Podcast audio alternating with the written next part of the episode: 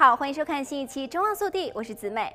如果您对夜空和太空探索充满热情，应当立即开始计划，因为2021年将会有很多令人兴奋而美丽的天文事件，让所有人去欣赏享受。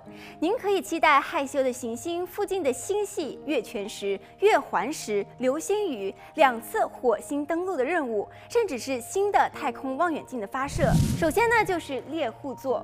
如果您是天文学的入门者，或者想学习只识别一个星座，不妨做一件在南北半球都可以做到的小事。猎户亭在冬天非常容易识别。如果您在北半球，它则在西南面的天空中；如果您在南半球，它则在西北天空中。接下来是流星雨，下一场引人注目的流星雨将是英仙座的流星雨，也就是在八月十一日。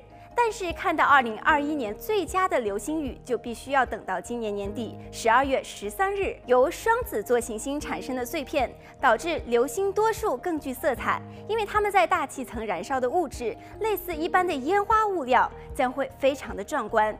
此外，今年我们还将有幸看到一次月全食。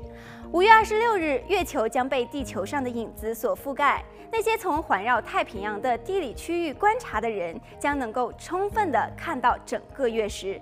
最好的观赏景点将会是夏威夷，因为它将发生在月亮在深夜高空出现的时候。还有环形日食。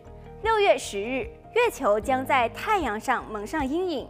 但这不会是普通的日食。这一次，月球距离地球仅有四十万四千三百公里，这意味着月球的阴影不会足够大到完全覆盖太阳，反而当月亮经过恒星前方时，将会出现月环食，留下了一个火红的指环。请大家使用适当的保护措施，例如日食眼镜。您可以从加拿大。西北格陵兰岛、西伯利亚东北，以及希望在世界任何地方，或者是通过互联网观察到这种不寻常的现象。最后，还有詹姆斯·韦伯太空望远镜的发射，它预计将于十月三十一日发射。格林威治皇家天文台天文学家说，JWST 经过了一个月的旅途，将会进入轨道。要把它带上太空的过程非常复杂，因为这个望远镜实在太大，无法挤上现存的火箭，要加以改良。